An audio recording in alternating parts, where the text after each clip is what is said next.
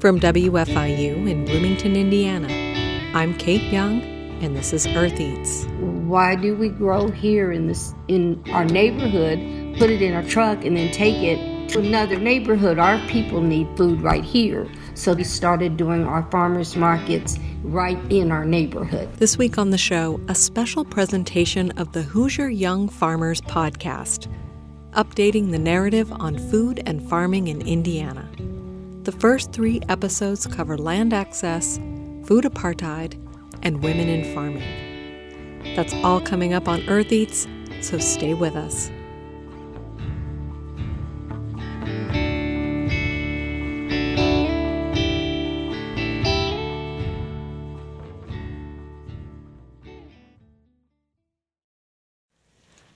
This is Kate Young, and this week we have a special presentation of the first three episodes of the Hoosier Young Farmers podcast from producer Alex Chambers and hosted by Liz Brownlee. The mission of the podcast is to update the narrative on food and farming in Indiana by hearing from the farmers themselves. Let's dive right in. Hello, hello, everyone. Liz Brownlee here. I own and run Nightfall Farm in Crothersville, Indiana, with my husband Nate. I'm also the president of the Hoosier Young Farmers Coalition. And this is Alex Chambers. He's producing this podcast. Yes, hello. Uh, welcome to the Hoosier Young Farmer podcast. Our goal is to bring you voices of farmers here in Indiana, farmers you probably haven't heard of, farmers you might not picture when you picture farmers in Indiana. Right. Like, who do you picture? Oh, let me give you the highlight reel. So I picture Anne, a 30 something woman. She's a first generation farmer and she's building a thriving veggie operation, plus creating a food hub that helps other farmers distribute their food and sell more local food. I picture Frida. She's a former nurse and now an urban farmer up in Gary, and she's raising veggies and goats and honeybees in her community and for her community. I picture Genesis and Eli delivering their organic veggies uh, every Wednesday, year round, 20 different restaurants every Wednesday. It's pretty remarkable. And that sort of like highlight reel makes me happy and keeps me going on a hard day. And I guess that's the beauty of the project, actually, is that the whole goal here is to kind of break that like sepia tone stereotype of who a farmer is in Indiana. Like when people picture a farmer here, they picture like an older white guy in plaid on his combine in a cornfield, you know? And um, with this podcast, we get a picture or we get a capture a full color, updated narrative about farming in Indiana and and try to amplify the voices of underrepresented farmers like women and BIPOC farmers and beginning farmers and first generation farmers. And we're going to talk about big issues, but mostly we're going to uh, shut up and hear from the farmers themselves. And uh, I think that's good. You can see I get a little excited about all of this. Yeah, I was really impressed with the voices the team managed to collect, um, just like from all over the state. Right. And so every episode will have sort of a handful of those voices talking about something that's important to Indiana's farmers, um, like this episode, which is all about land acquisition. The key with land access is that it's a big deal for farmers. Finding your farmland, especially for folks in their first 10 years of farming, just getting started, is tough. You know, the average American farmer is male, he's white, and he's 59 and a half years oldish. And so he's thinking about retiring. And in the next nine years, something like 400,000 acres of land are going to change hands as that whole generation of farmers um, retires. And so 400,000 acres, picture that. That is Texas, California, and Montana combined. Wow. That's a lot of land. Yeah. And so it could be this really big opportunity for changing how we care for the land in this country, how we feed our communities, who gets to own land and who gets to build wealth. But at the same time, a lot of that farmland will probably be developed, and a lot of it will be consolidated into bigger and bigger farms. So, for folks farming on a small scale, like I do, um, or in urban spaces, land access is actually like the number one hurdle all across the country and here in Indiana. Wow. Okay, so uh, I'm going to duck out now so we can hear from the farmers themselves.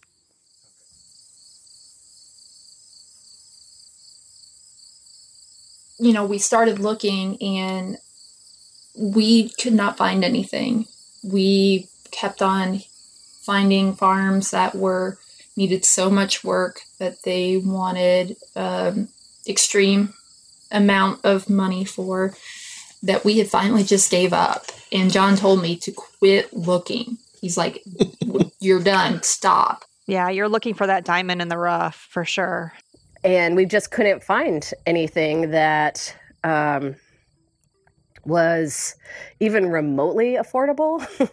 um, so even even you know like uh, renting an apartment seemed kind of out of the realm of possibility for us, and so uh, we just began to expand our our search and we were expanding and expanding and expanding and we ended up in deputy indiana which is about an hour outside of louisville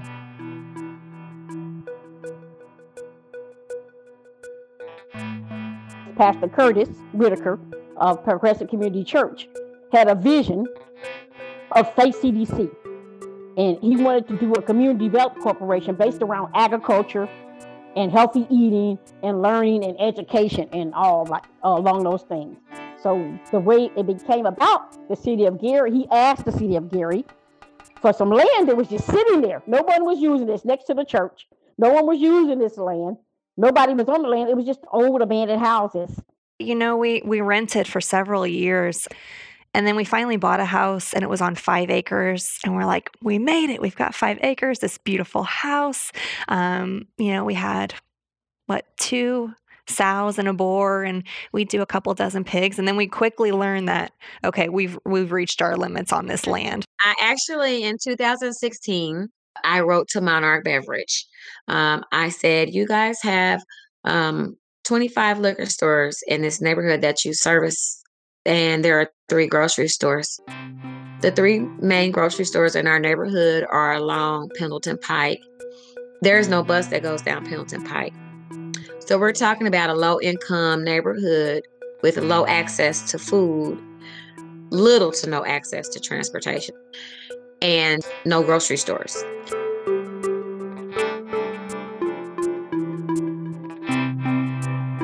when I reached out to them, my proposal was that people can get to beer and alcohol quicker than they can get to anything fresh. And you guys are servicing all these liquor stores, but you have all of this land here right in the middle of this neighborhood that you're just cutting once a month and you're not doing anything with it. Let's put a garden here that will grow food for the pantries.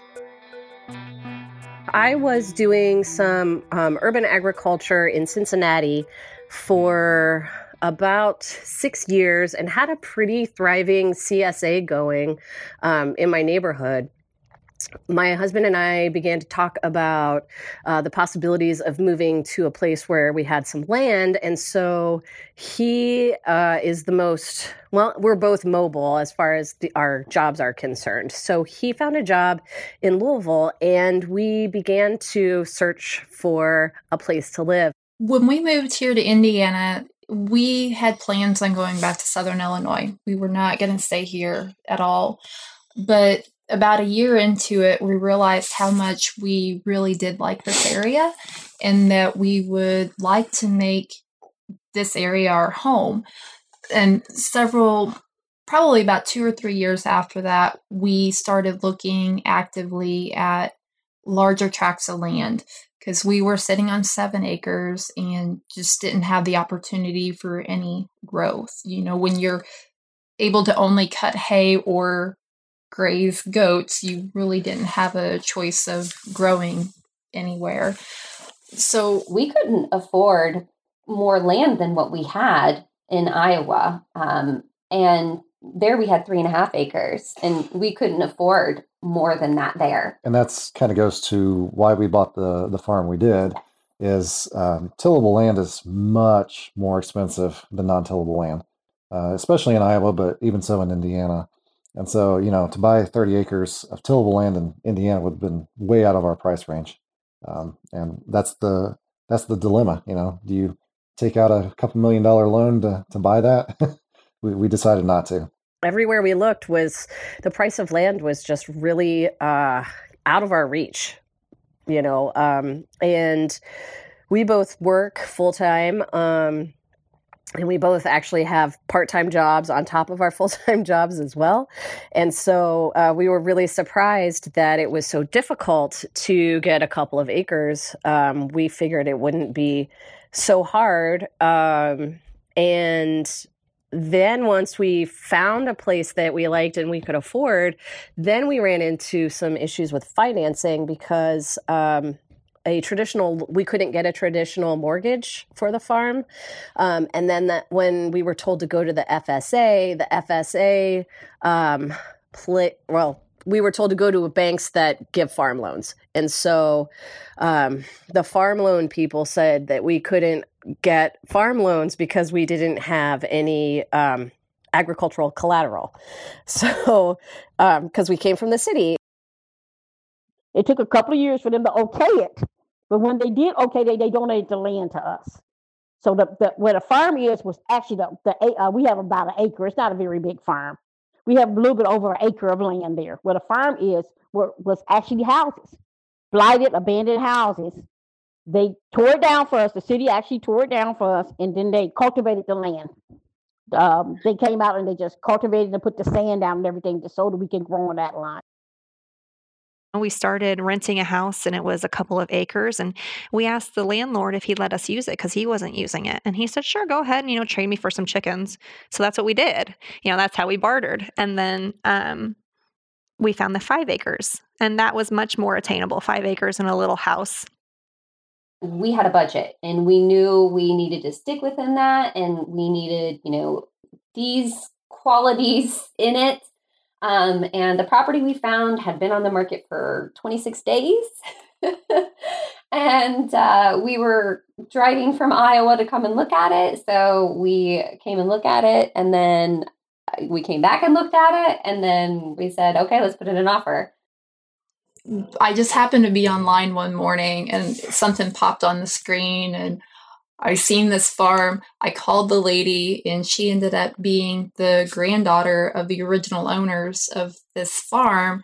And she's like, "Oh, I'll have my dad meet you out there." So John was working second shift, and I woke him up about two hours before he was supposed to get up that day. And I'm like, "John, you got to get up. I'll I'll buy you a Mountain Dew on the way to where we're going. I got a surprise."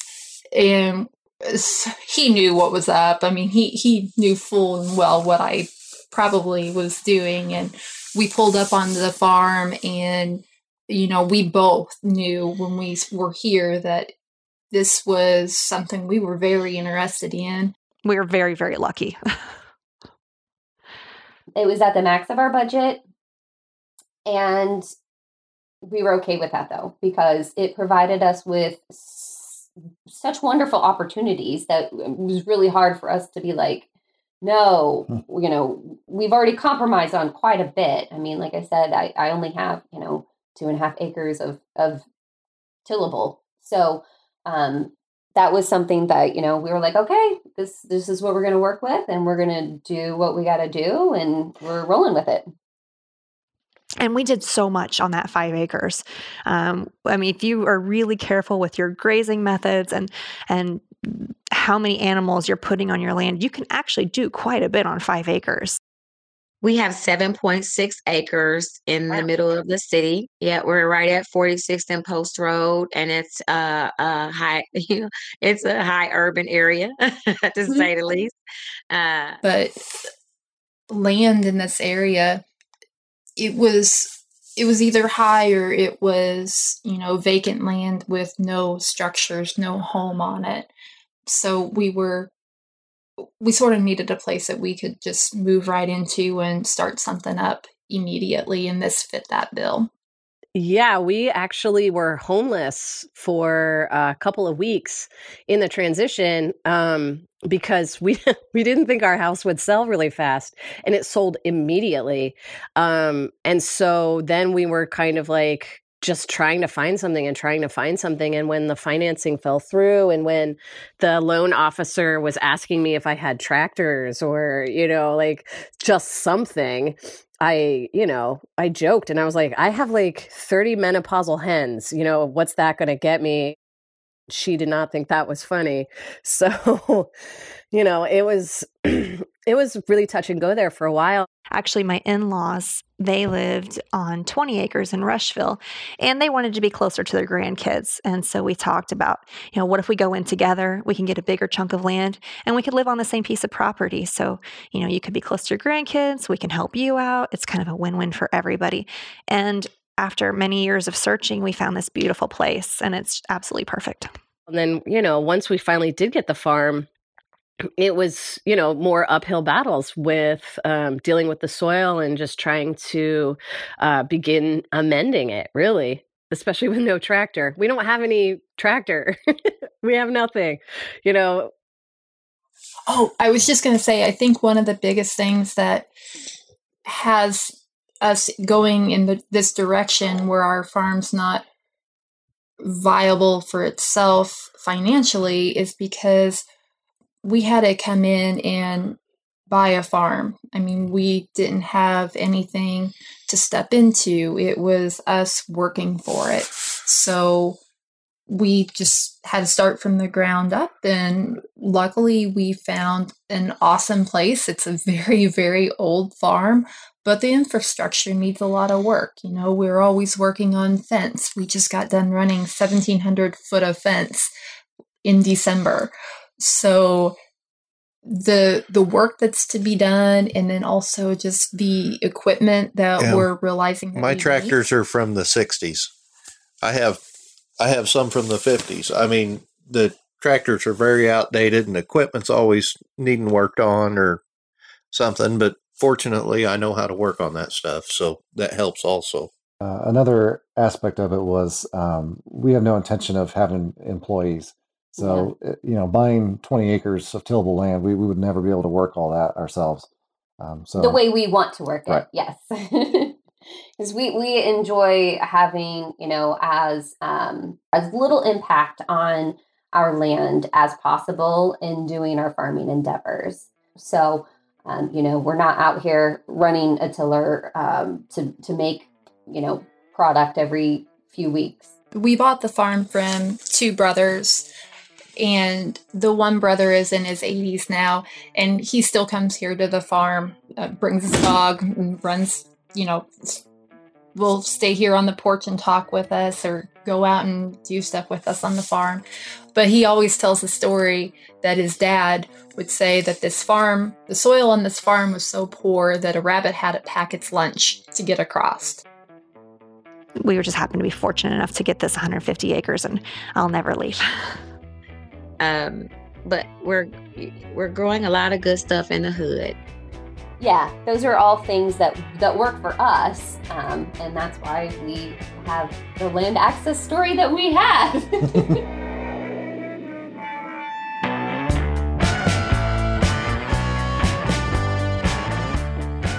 You've been listening to the voices of farmers in Indiana.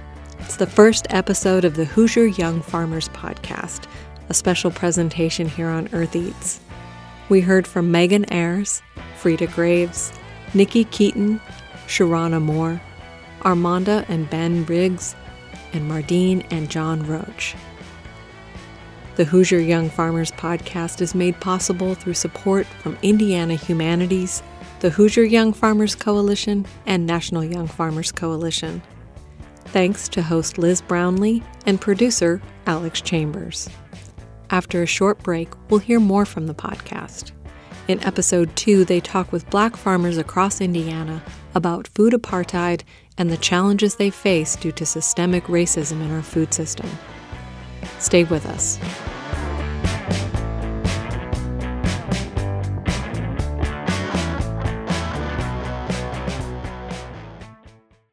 I'm Kate Young. This is Earth Eats. This week, we have a special presentation of the Hoosier Young Farmers podcast. Here's episode two. That bag of Doritos and that Faygo and that candy, if that's what's going to make my people feel good, if my daughter's going through a hard time and my son's going through a hard time, and I know some peach rings and some gummy bears is going to make them feel good, I'm going to do what I can to make them feel good because we're going through so much. Hello, everyone. This is the Hoosier Young Farmer Podcast. I'm Liz Brownlee, your host. I'm president of the Hoosier Young Farmers Coalition and a farmer at Nightfall Farm. And I'm here with Alex Chambers, the producer of this podcast. Hello. Uh, you just heard from Sabeko Jawanza. He is the director of food justice at Flanner House in Indianapolis. And he was talking about this thing that can get lost when we get excited about local food. Yeah, absolutely. So, fruit, veggies, grass fed meat, it's all a ton of work to grow. but the government doesn't subsidize it the way it supports those big fields of corn and soybeans that turn into those Doritos and Faygos. Right. Which can then put healthy local food out of reach for people who don't have a lot of money. Well, and it's not just about money. Uh, if there's no grocery store nearby, no place to buy local veggies, you're stuck. Uh, and so we're thinking about geography, and then we realize that race matters too. So if you're black or Latino in this country, you're much more likely to live in an area where it's hard to get healthy food. And that's no accident. That's systemic racism. Right.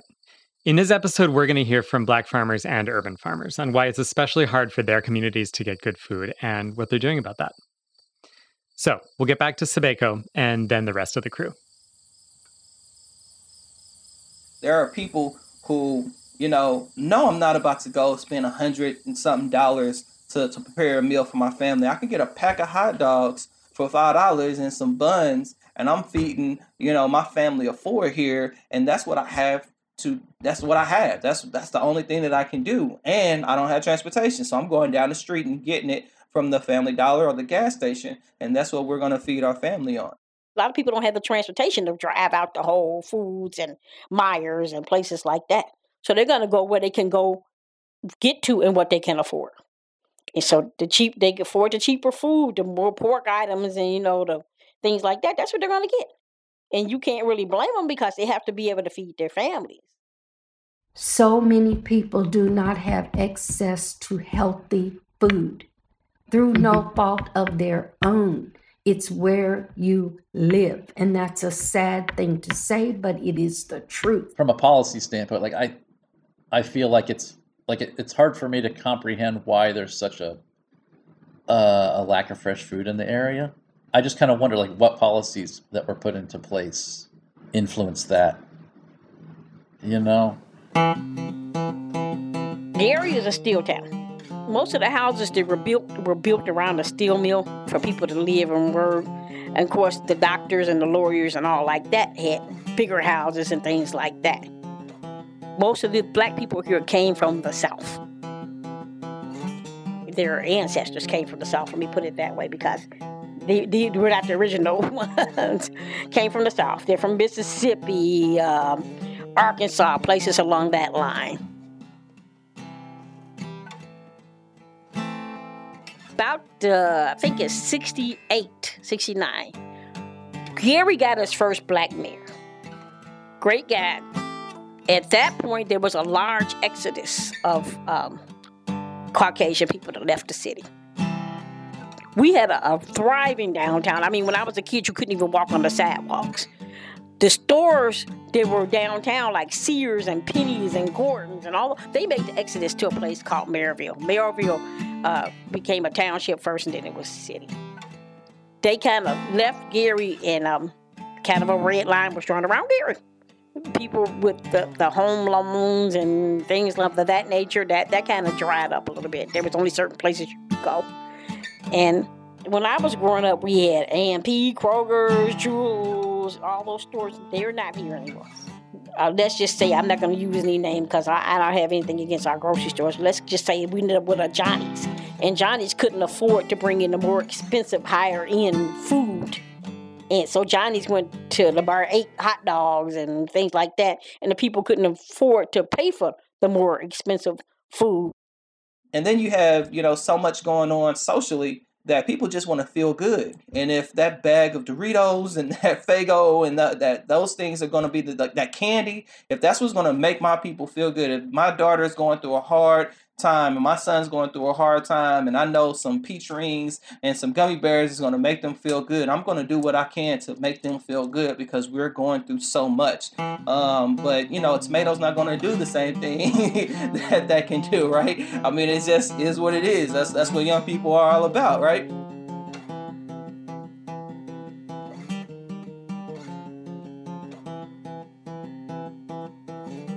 Okay, so my name is Frida Graves. I'm the Faith Farm Administrator. I've been there for six years, six years and some months right now. Uh, two children, married, live in Gary, Indiana. I've lived in Gary, Indiana my whole life. My name's Daniel Garcia. We have a small farm. We run Garcia's Gardens on the far east side of Indianapolis. My name is Sabeko Jawanza, um, resident here in Indianapolis. I was born and raised here. Um, I work for Flanner House. So Flanner House is a, a multi-service community center. I am Sharana Moore. I am the garden manager at Lawrence Community Gardens. My name is Joyce Randolph. I'm uh, owner of the Elephant Gardens. We are an urban farm here in the city of Indianapolis. We purchased the property on Sherman in 2013. And within that first two years, there was a decline in the availability of food in our area. And I'd say the beginning of the third year, um, the grocery store down the street from us that had been there more than 40 years closed. I mean, literally, the people were like given notice that day that they no longer had jobs. I mean, we had we had the double double eight stores shut down a few years ago. We had Marsh shut down.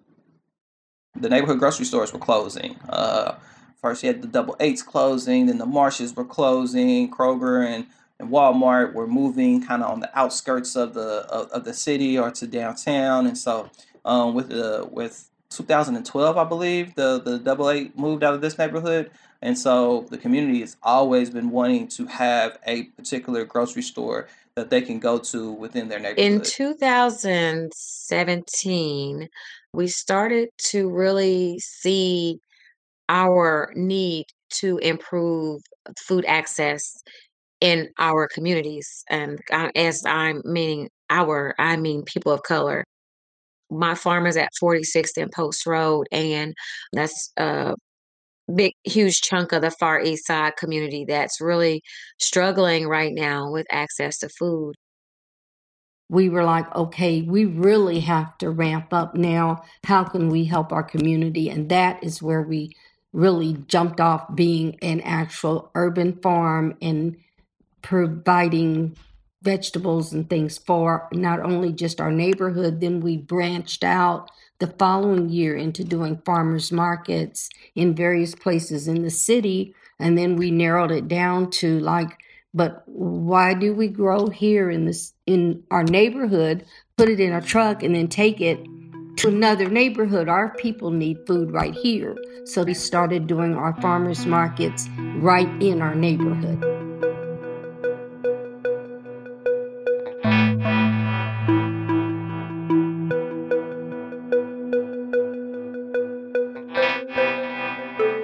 there's a term nationwide that's been going on called food apartheid. And that's what we use in terms of how how we're tackling this situation because systematically there's a reason why communities, particularly communities with a lot of black people, have had these issues. And it's really been because it's business as usual um, when it comes to farmers, farmland, uh, when it comes to grocery stores, when it comes to who owns that food, uh, when it comes to the policies that are built around food.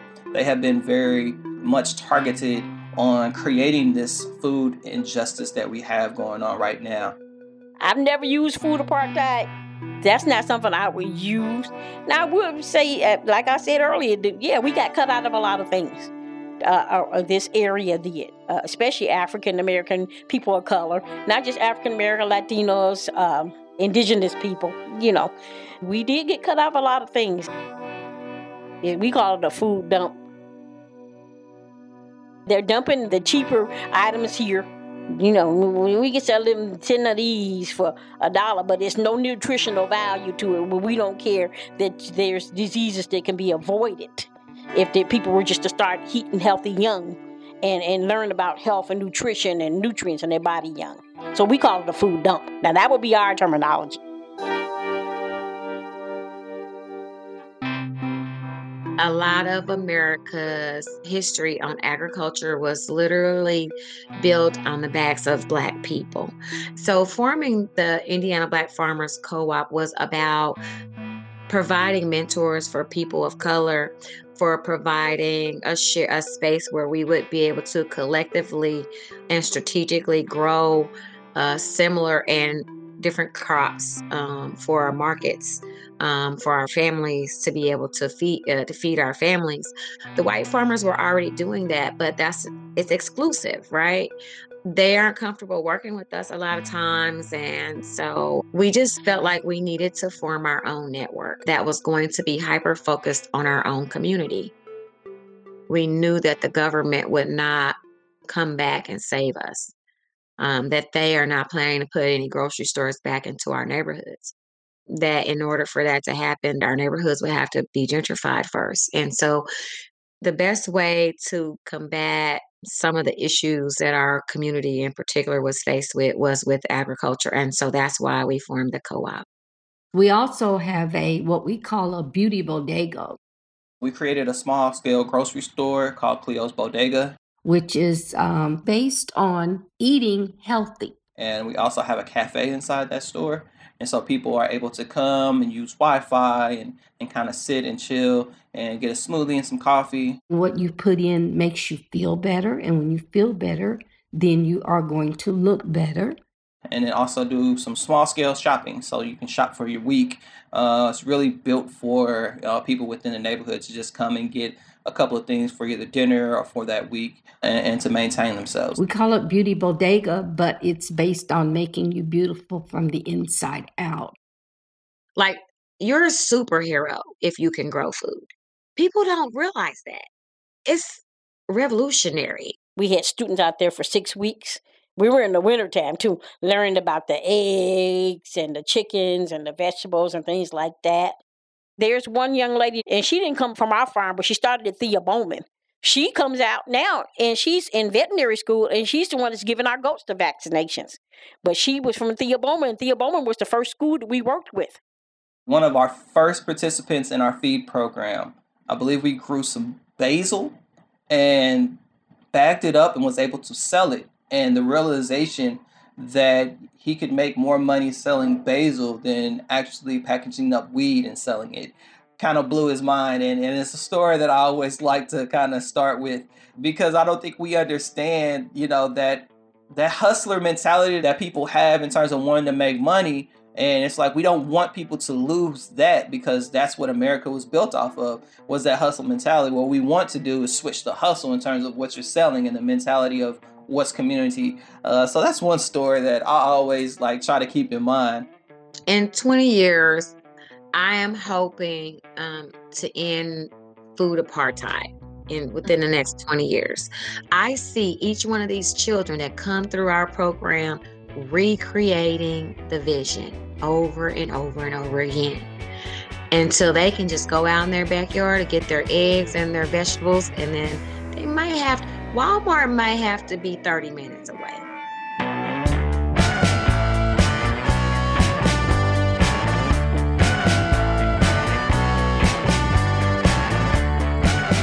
I'm Kate Young, and this is Earth Eats.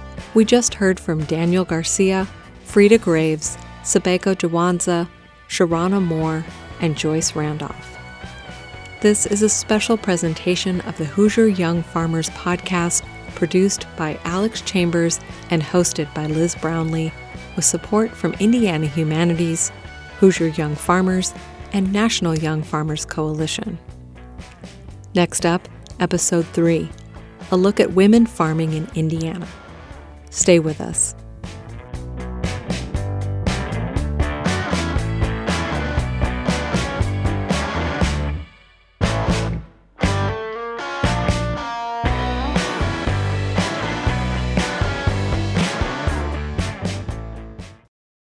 Kate Young here. This is Earth Eats, and today we have a special presentation of the Hoosier Young Farmers podcast.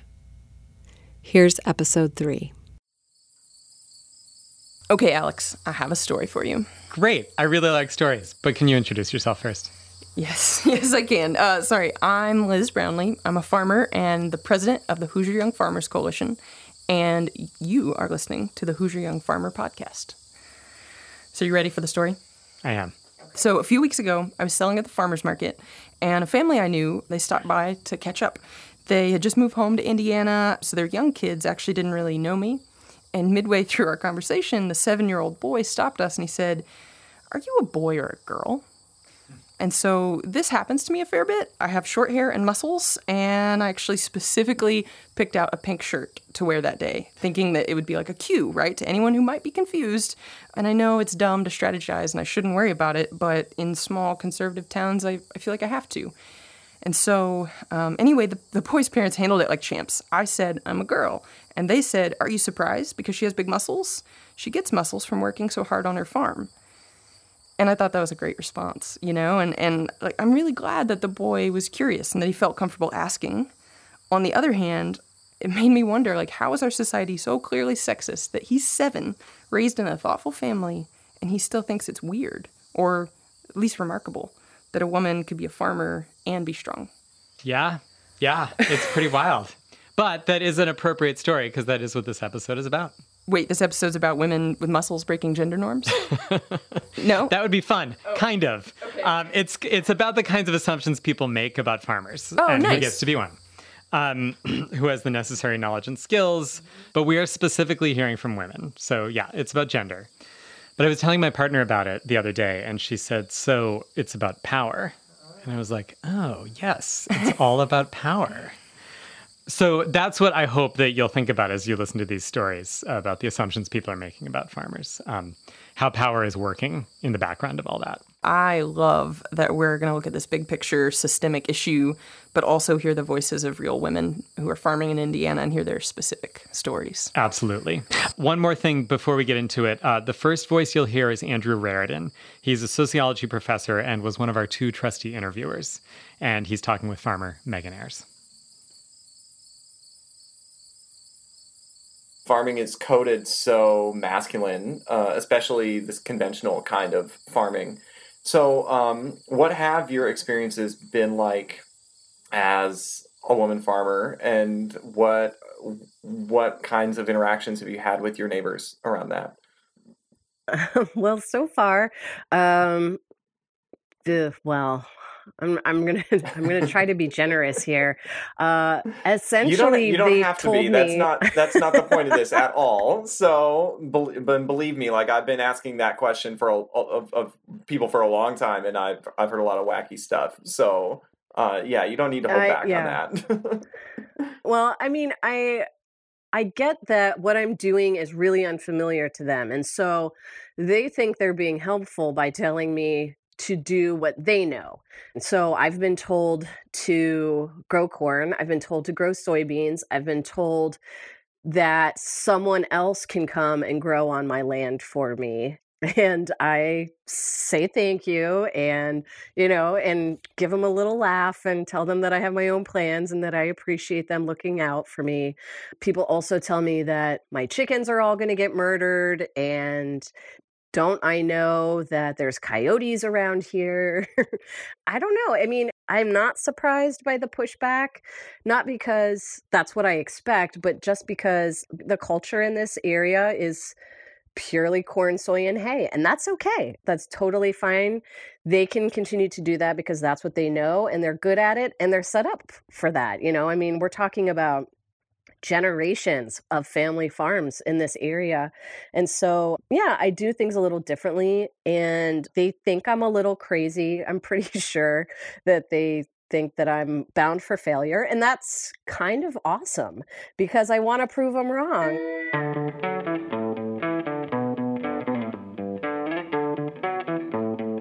I'm not looking on my farm as a return on investment.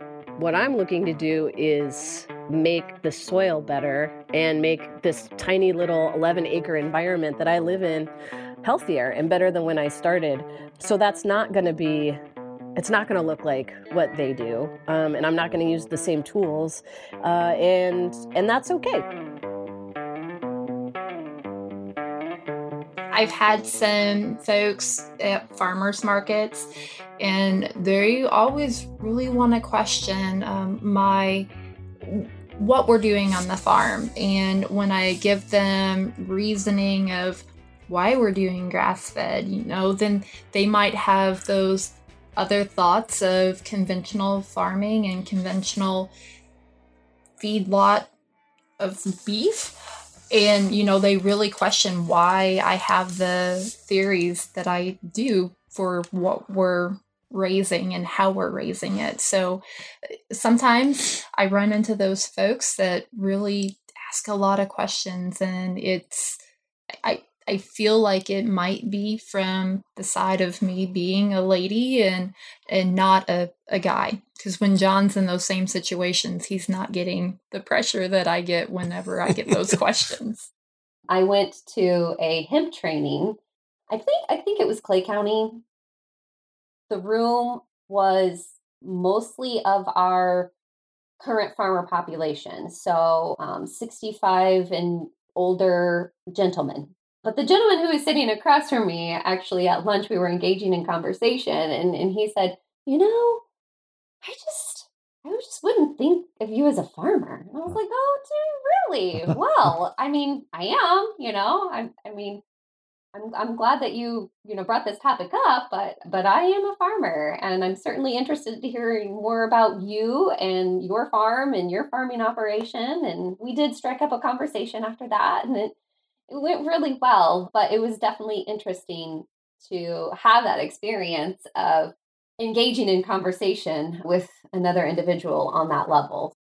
I have to go into the supply stores and they they just look at me like, "Where's your husband?" I just wouldn't think of you as a farmer. Some well-meaning and well-intentioned men, older men, trying to you know be nice and chat, but I'll say, "Oh well, where's the farmer today?" Do you know what this is for? When I would call and try and find a piece of equipment, or Where's your husband? I'd try to find our breeding stock, and I would make these phone calls to other farmers. Can I speak to your husband about this? They were always kind of surprised when it was a, a woman's voice on the end. Where's the farmer today? And then I tell them what I want, and they say, "Do you know what this is for?"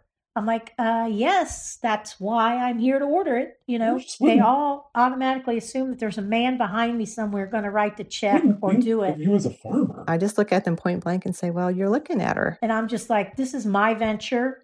Kenny's name. He doesn't care to have it on there. It's fine if it is. But he's just like, you know, this is yours What were you doing up on that tractor? because I spent so long under his coattails. He doesn't want me there. And he'll even tell somebody says, "Oh, you guys, you guys raise great tomatoes." He said, "I don't raise great tomatoes. She raises great tomatoes." You know, because They were always kind of surprised. It was a, a woman's voice on the end. Um, kind of like that, actually. I kind of like being a surprise.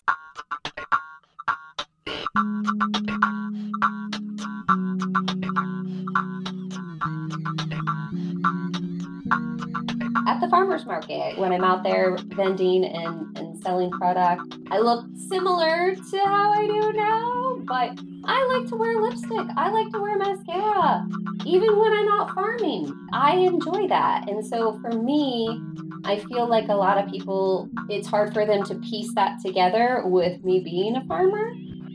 And it's also sometimes hard to internalize that as well, to internally acknowledge that I am a farmer, that I am validated in saying that I am a farmer.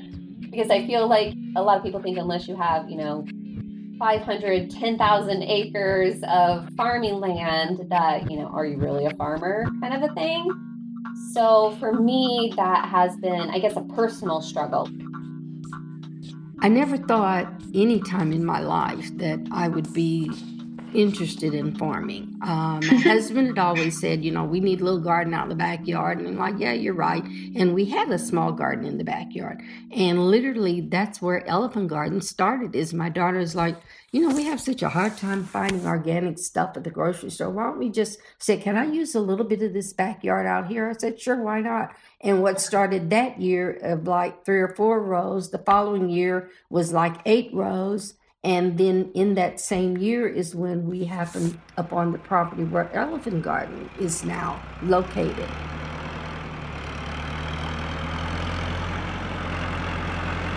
John was and our son actually go on a trip every year to southern Missouri. And the weekend that they were gone was a perfect weekend for doing hay. So I actually was out cutting hay with one of our old tractors, you know, out tedding hay with another tractor. And then um, I started baling on the day that they headed home. But I stopped one day to introduce myself to a new neighbor. And he's like, I seen you. What were you doing up on that tractor? He's like, You were down there at that other house. I'm like, Yes, we that's where we cut hay at one of the other neighbors. And yes, I was cutting hay. He's like, Well, what were you doing? Where's your husband at? so when I'm driving like tractors up and down the road, or if I'm cutting hay at a, another location, we're very fortunate. We have some great neighbors here in this area that allow us to cut hay just because it's locations that they don't have to mow if we cut their hay. Um, but they, I always do get some funny looks from folks driving by or doing double takes when they see that it's me and it's not John out there we look at each other for a lot of the answers. And my husband looks to me because I have way more agricultural background, way more like in the realms of animal husbandry and fruit husbandry. Like he I've just had way more experience. So he looks to me for all those answers and I'm just like, oh no well, I'll figure this out. Like just last week, we had a deer get caught in our fence and it snapped its leg at the joint, like completely off. And I had to hold it. It's a like probably 120 pound little buck, like a yearling buck, and hold it while he cut it out of the fence. And then I tackled it on the ground so it would stop trying to like ram its body into the fence to escape, and then ended up having to shoot it. I have like the man's role in many things, but then I'm the mother. I have five children. uh, just all of the the household and domestic duties are all mine too. So it's just crazy, crazy lot, a crazy lot. It keeps me up a lot at night.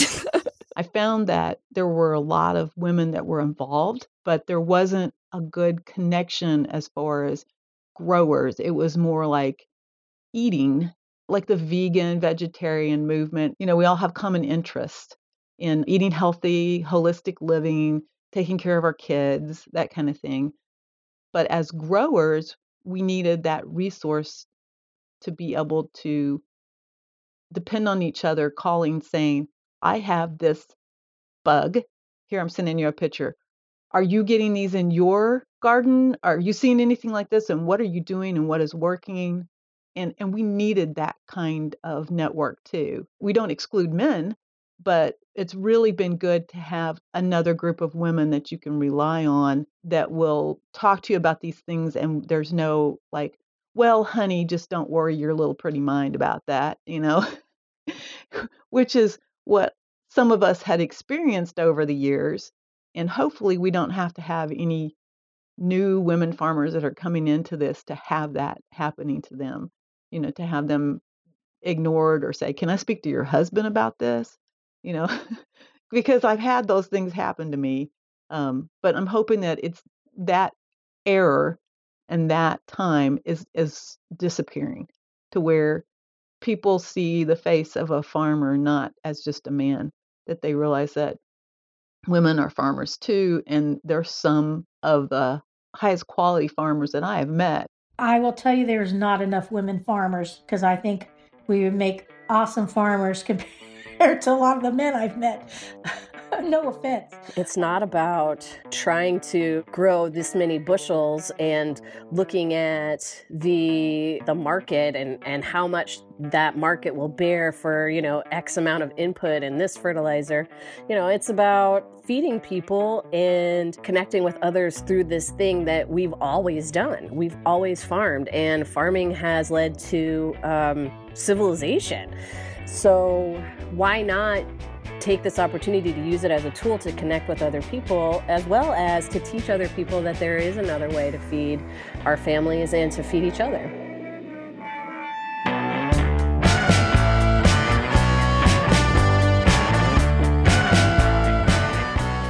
And there you have it, folks. This is the Hoosier Young Farmer podcast, brought to you with support from Indiana Humanities, the Hoosier Young Farmers Coalition, and National Young Farmers Coalition. To learn more about how we're updating the narrative on food and farming in Indiana, go to HoosierYFC.org backslash stories. Thanks to the farmers who lent their voices to this episode. That was Megan Ayers, Tracy Yeager, Nikki Keaton, Ann Merritt, Joyce Randolph, Armanda Riggs, Mardine Roach, Christy Schultz, and Mary Winstead. Thanks to Andrew Raridan and Jessica Murnane for coordinating these interviews, and Andrew Raridan again, as well as Rachel Brandenburg for conducting the interviews. Our theme music is from Amy O, and we have additional music from Backward Collective. Our host, Liz Brownlee, got this project off the ground and it was produced by me, Alex Chambers. Thanks for listening.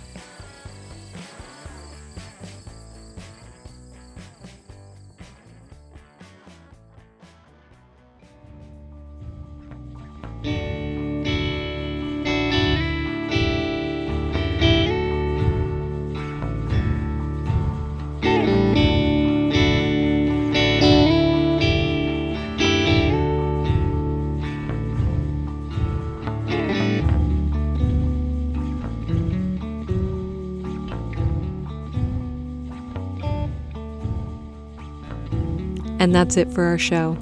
Thanks for listening to Earth Eats and this special presentation of the Hoosier Young Farmers Podcast. We'll see you next time.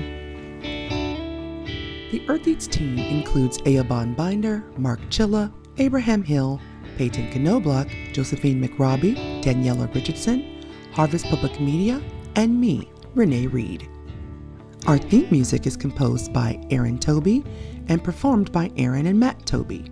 Additional music on the show comes to us from the artists at Universal Productions Music. Earth Eats is produced and edited by Kate Young, and our executive producer is John Bailey.